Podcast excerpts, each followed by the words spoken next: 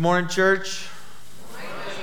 Uh, excited to start week three of life in Babylon, and we are in the midst of this conversation about what it means to live in a world that is growing increasingly more hostile towards our faith, and recognizing that the Bible actually gives us um, people that we can actually look to and actually see how they responded in the midst of a culture that was um, not responding to their faith or their belief system. And we've been going through this journey of looking through what does it look like to live in exile? What does it look like to live in Babylon? And we've been talking about some key things through this journey. We've been talking about Josiah week one and talking about how Josiah led revival, and what God wanted in the midst of that revival was he wanted surrender from his people. And we see that taking place in the midst of Josiah's time as king, where he actually helped bring a whole nation back to the heart of God. But just like the generations before him and the generations after him, they struggled to actually continue to live in surrender.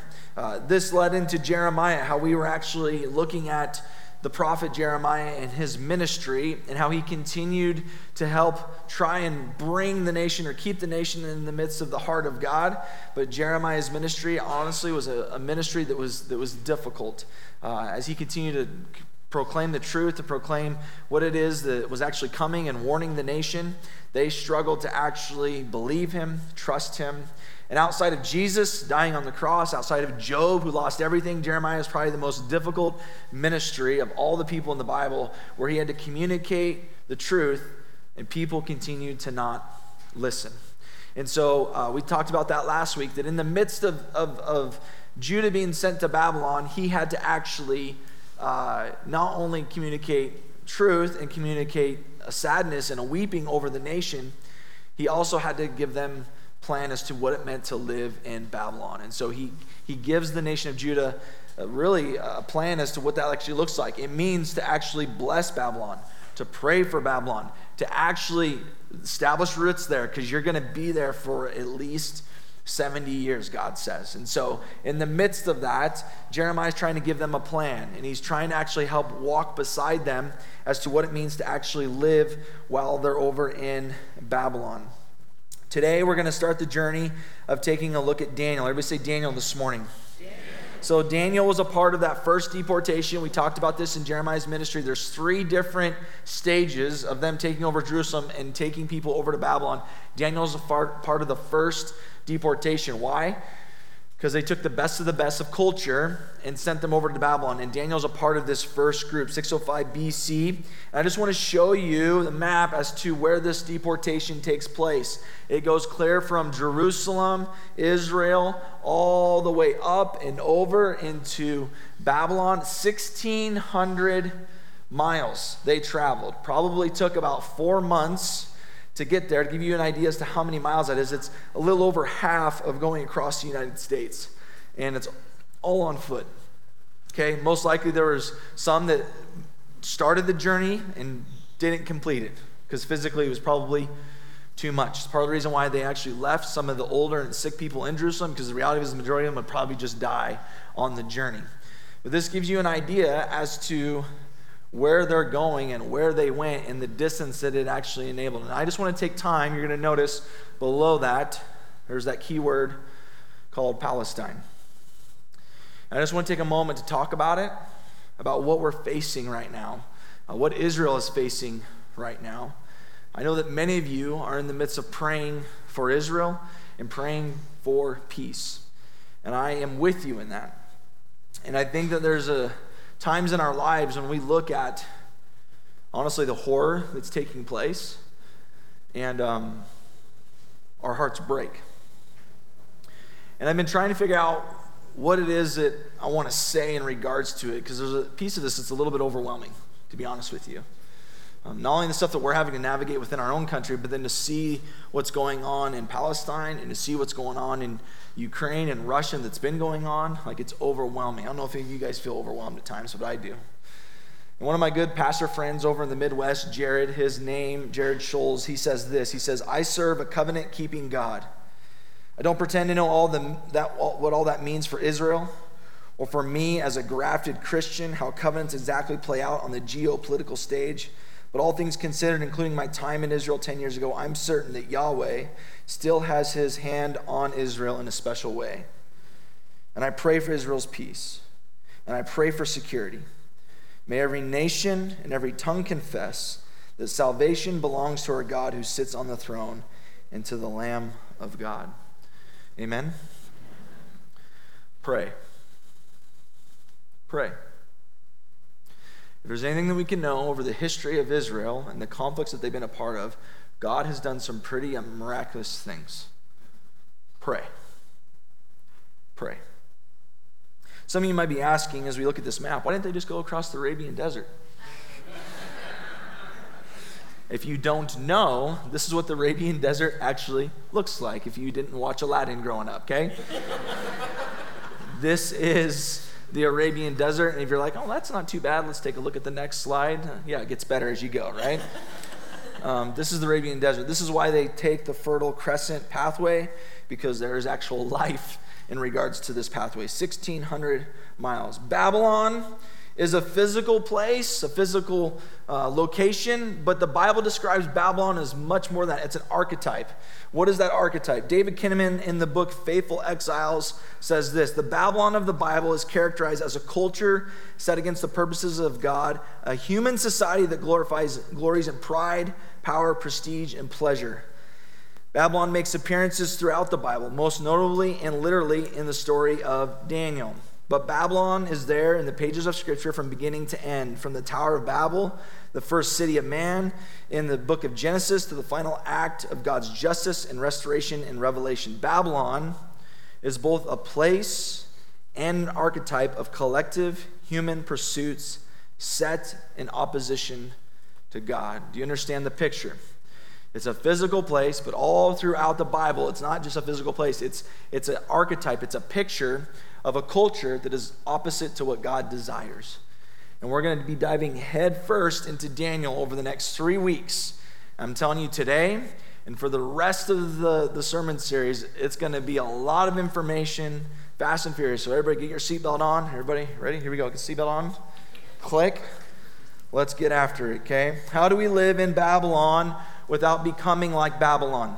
I want to show you this slide right here. Of, uh, we've been kind of going through this journey of talking about what is the response in the midst of Babylon? How do we live? And some people say, well, we should separate.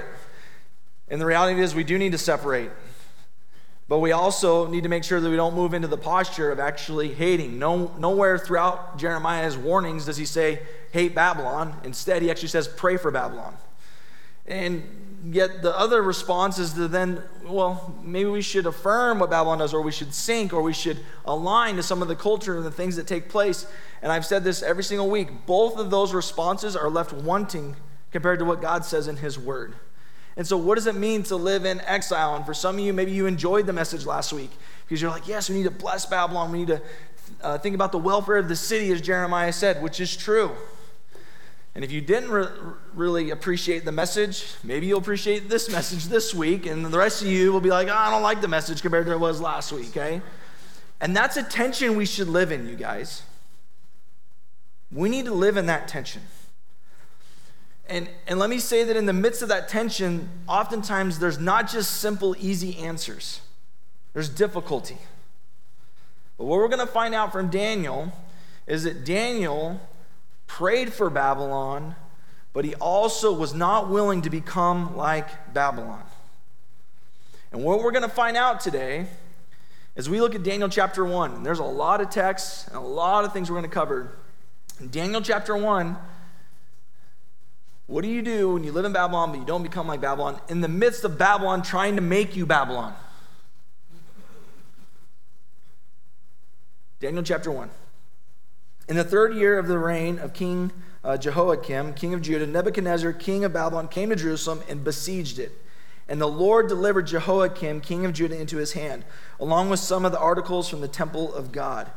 These he carried off to the temple of his God in Babylonia and put in the treasure house of his God. Then the king ordered Ashpenaz, chief of his court officials, to bring into the king's service some of the Israelites from the royal family nobility, young men without any physical defect, handsome, showing aptitude for every kind of learning, well informed, quick to understand, and qualified to serve in the king's palace. I just want you to notice it says handsome. So, whatever picture of a handsome young man you have, that's what Daniel looked like, okay? He was to teach them the language and literature of the Babylonians. The king assigned them a daily amount of food and wine from the king's table. They were to be trained for three years, and after that, they were to enter the king's service. Among those who were chosen were some from Judah Daniel, Hananiah, Mishael, and Azariah. The chief official gave them new names to Daniel, the name Belteshazzar, Hananiah, Shadrach, to Mishael, Mesh, Meshach, and to Azariah, Abednego. But Daniel resolved not to defile himself with the royal food and wine, and he asked the chief official for permission not to defile himself in this way. Now, God had caused the official to show favor and compassion to Daniel, but the official told Daniel, I am afraid of my lord the king, who has assigned your food and drink. Why should he see you looking worse than the other young men your age? And the king would then have my head because of you. Daniel then said to the guard, whom the chief official had appointed over Daniel, Hananiah, Mishael, and Azariah, Please test your servants for 10 days. Give us nothing but vegetables to eat and water to drink. Then compare our appearance with that of the young men who will eat the royal food, and treat your servants in accordance with what you see. So he agreed to this and tested them for 10 days. And at the end of the 10 days, they looked healthier and better nourished than any of the young men who ate the royal food. So the guard took away their choice food and the wine they were to drink and gave them vegetables instead.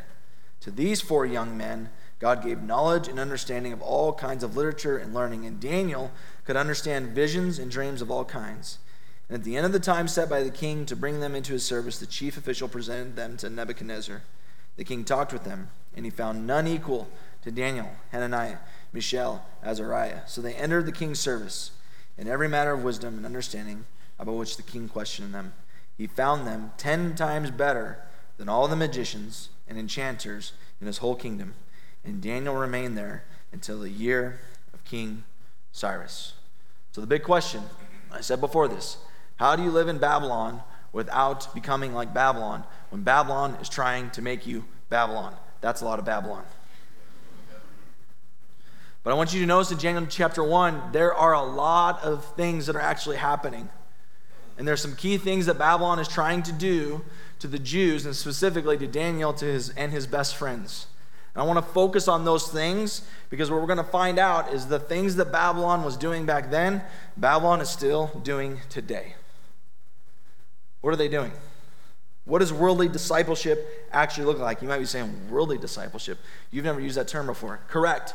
We use the term here about relational discipleship. That Jesus has called us to make disciples who make disciples. We have to recognize that Babylon is trying to disciple us as well, just like as they were discipling Daniel then. What are the tactics of worldly discipleship that we see in Daniel chapter 1? Here's the first one it's called isolation. It's isolation. They have removed Daniel and his best friends 1,600 miles away from their homeland.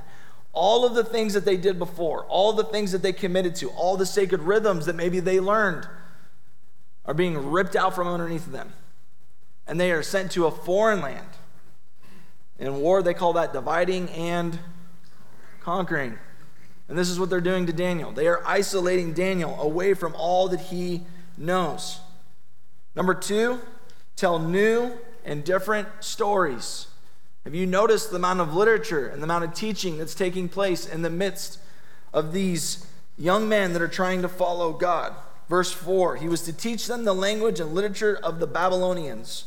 Language and literature. New things, new concepts. The king assigned them a daily amount of food and wine from the king's table. They were to be trained for three years, and after that, they were to enter the king's service. I love what Stephen R. Miller says. He says this Daniel then would likely have been about 14 or 15 years of age. I want you to think about that for a second. 14, 15 years old. Pretty amazing to be thrust into this situation at 14, 15 years old. I want you to think about your own kids. They were thrust into this position how would they respond? Goes on to say, when he was taken into captivity and began his training, Nebuchadnezzar wanted boys at a teachable age so they would be able and willing to learn, what's he say? New things. New things that oftentimes go in contrary to what God's word actually says about who God is and who you are. New things. Number three, they change your identity. Among those who were chosen were some from Judah Daniel, Hananiah, Mishael, and Azariah. And they gave them new names. Why? Because your name is tied to your identity. Let's just take a look as to what these new names are. Daniel, God is my judge. To Belteshazzar, Bel will protect. What is Bel? It's a Babylonian god. What are they trying to do? Trying to change their identity, who you are, what God says about who you are. And you can look at the rest of these names and see the drastic difference in the identity that's being told, that's being communicated. Change your identity. Change the story of who you are, where you've come from, and even where you're going. Number four, compromise, change behavior. Daniel resolved not to defile himself with the royal food and wine, and he asked the chief official permission not to defile himself in this way. And God had caused the official to show favor and compassion to Daniel, but the official told Daniel, I'm afraid of my lord the king, who has assigned your food and drink. Why should he see you looking worse than the other young men your age? The king would then have my head because of you. It all makes sense because they're asking for just vegetables, right? And for all of you guys that are vegan, God uses your diet plan in a miraculous way, right? Because if you want to look bigger, you don't just eat vegetables. But God used it. In spite of the fact that Babylon is trying to change behavior, trying to change what it is they're going to be committed to. How does this all play out in our world today? I agree with David Kinnaman. And just so you guys know, I forgot to mention this. This sermon has been influenced highly from David Kinnaman in a book called Faith for Exiles. And I'm telling you, every single person in this room, you need to read it. If you are a parent, you two times need to read it. This is what David Kinnaman says Babylon has gone digital. Period. Screen's disciple. Screen's disciple. I am concerned when I hear videos, and I, I don't know all that's being said, I don't know all that's true, but it is extremely concerning when I watch videos of employees that used to work in big tech and they're sitting in forums and they're saying, You have no idea what conversations are being had behind the rooms, behind closed doors where they are trying to bypass you as a parent when it comes to the screen, to your children.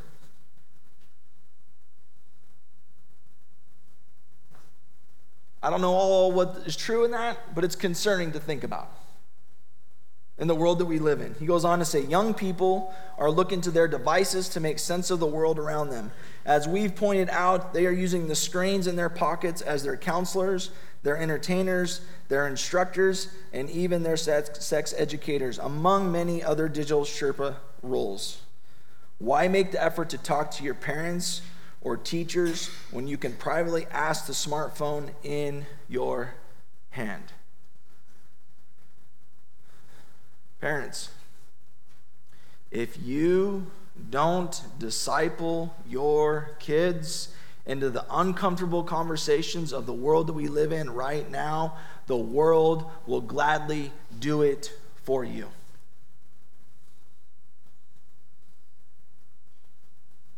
I know it's uncomfortable to talk about all the complexities of the world we live in, all the different changes that take place. But what would you prefer to have? Your discomfort or your children being led down a path that's opposite to what God wants for you and for them?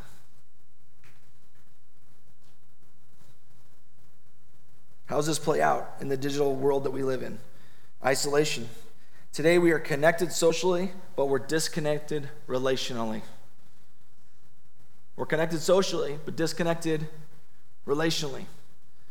And it's amazing how statistics keep growing in regards to seeing the effects of social media, the effects of our phones, that actually anxiety is going up in our society. The actual fear of missing out is growing in our society. You would think that in the midst of our connection that those things would go down, but the reality is it's a false connection. It's actually not rooted in the real relationship that God has for you and me. Tell new and different stories. Not hard to go on YouTube and see all sorts of different stories that are being told in the world that we live in today. Not only that, change your identity. Facebook, Twitter, Instagram, every day the message is reinforced. You must define who you are. What tribe are you going to be a part of? Discover who you are. And the whole messaging of all of it is to look inside yourself to figure out who you are. And here's the reality none of us were made to experience that type of pressure. Instead, we are called to look outside ourselves and look at God's word and to figure out what he says about me. And the Bible says that every single one of us in this room are fearfully and wonderfully made, that He knit you together in your mother's womb. And He speaks blessing over you. And yes, the Bible also says that you are a sinner. Every single one of us. And what's amazing about that is that God says you are fearfully and wonderfully made, that He knit you together in your mother's womb, and yet He knew that you would come out of the womb and you would eventually be spoiled rotten. And it'd be about me, myself, I, I, I. And God, in the midst of that, still pursues you and loves you. And so, what does this look like in the midst of a culture that's trying to change our identity, who we are? This is what I can say. We have to be willing to walk beside each other and walk beside our kids in the truth of what God's word says. And at the same time, there are so many people, especially young people, Gen Z, that are very confused as to who they are. 20% of Gen Z struggles with their identity. We have to be a church that is willing to welcome them, to love them, to walk beside them, to be patient with them, and to also point them to the truth of God's word. Are you with me this morning, church?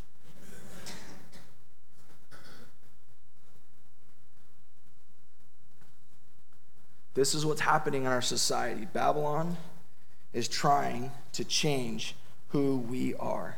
This must happen. You must have resilience against the world's attempts to disciple you, your spouse, and your children. And if you don't disciple your family, the world will gladly move in and do that for you.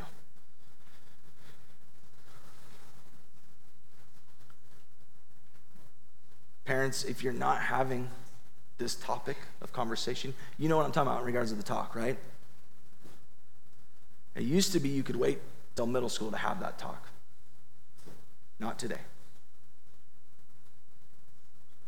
And if you're in a place where you're going, I know I need to have this and I don't know how to have it, this is why we as the church exist.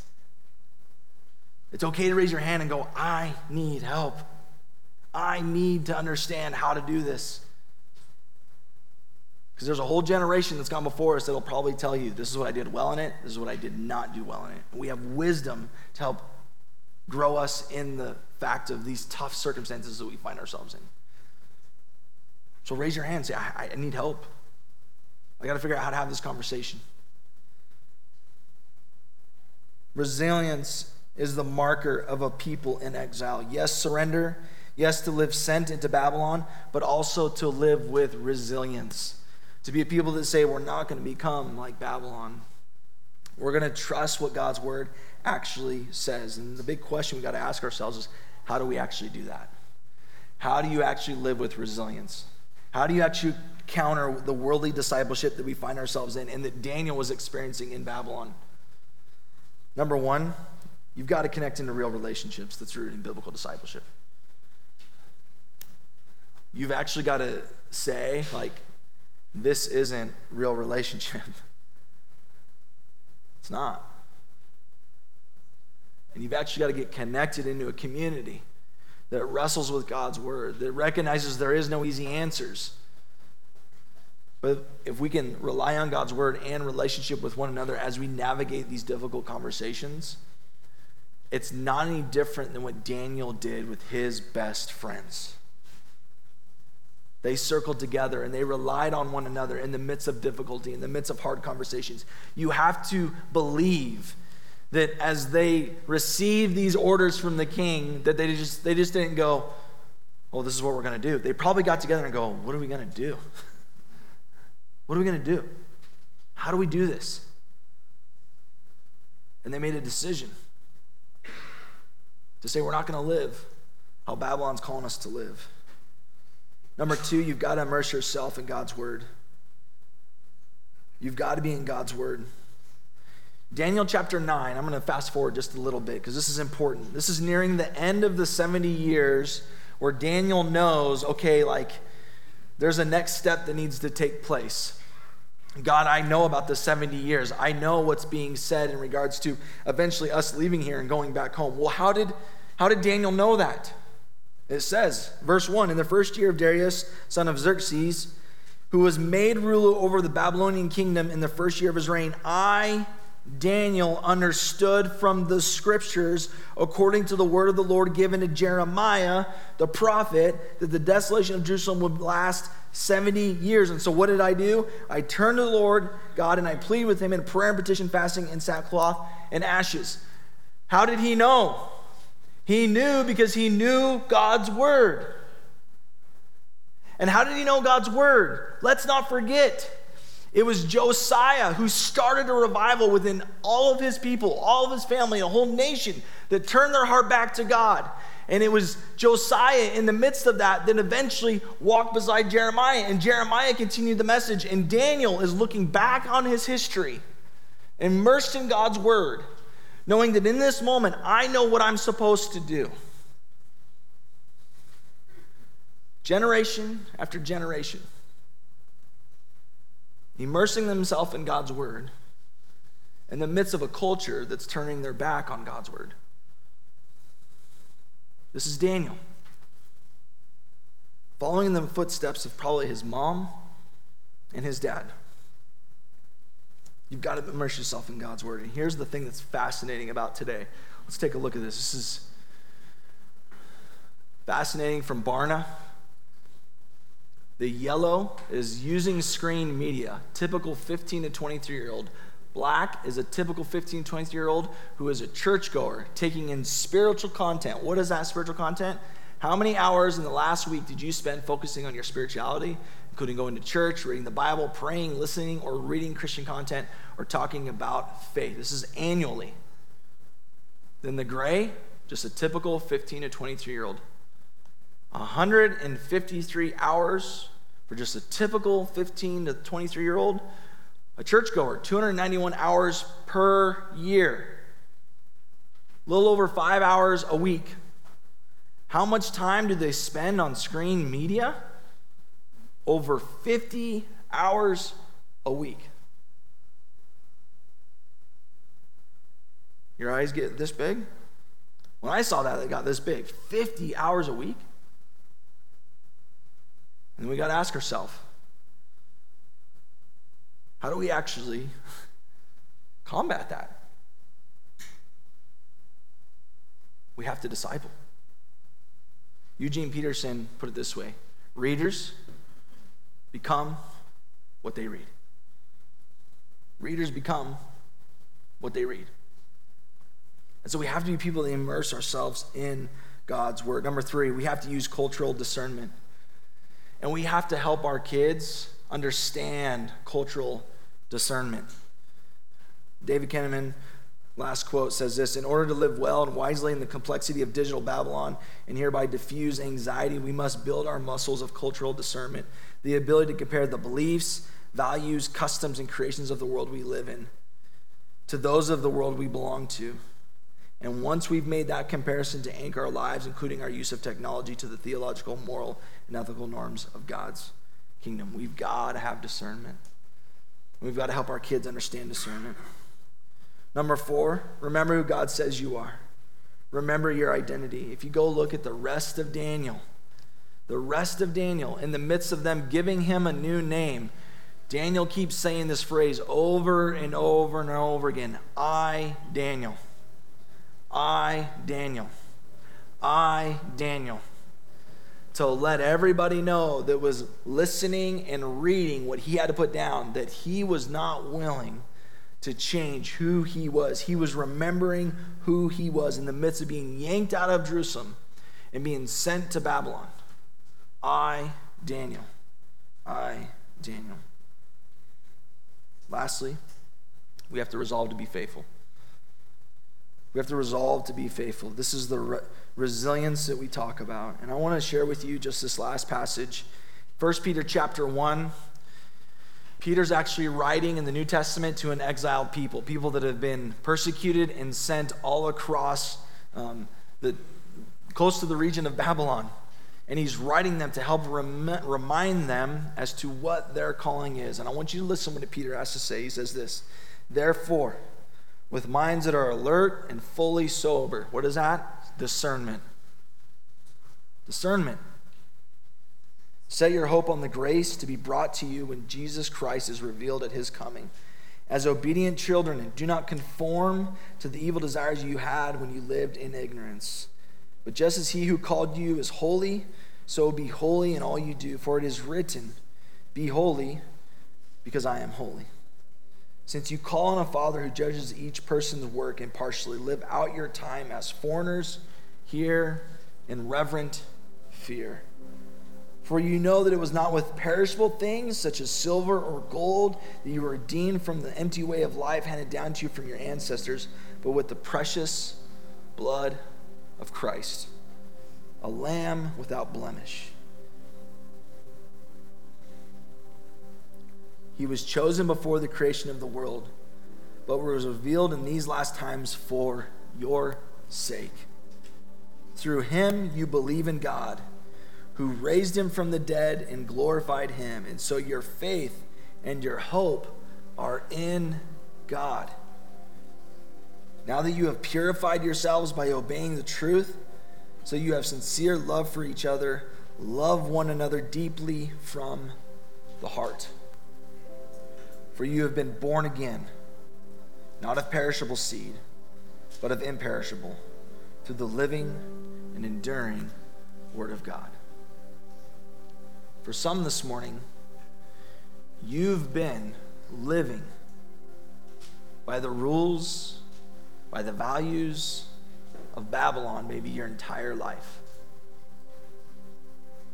And for the first time, maybe you're beginning to realize that there is a God who loves you, who died for you, and not only died for you, stared evil in the face and conquered sin and death for you. And if you've never made Jesus Christ Lord of your life, that reality that He died for you, His love, is actually beginning to change your mind and your heart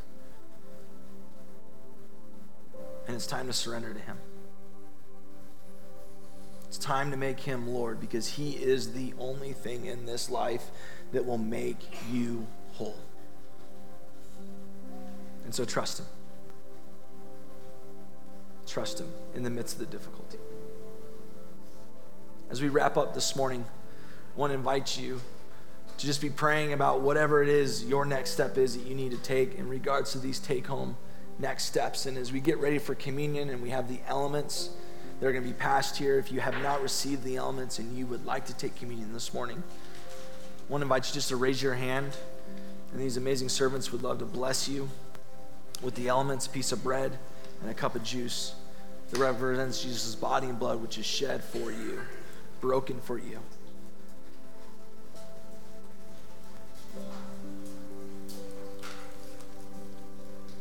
Want to invite you to pray and have a conversation with Jesus this morning as we prepare for communion. Let's pray.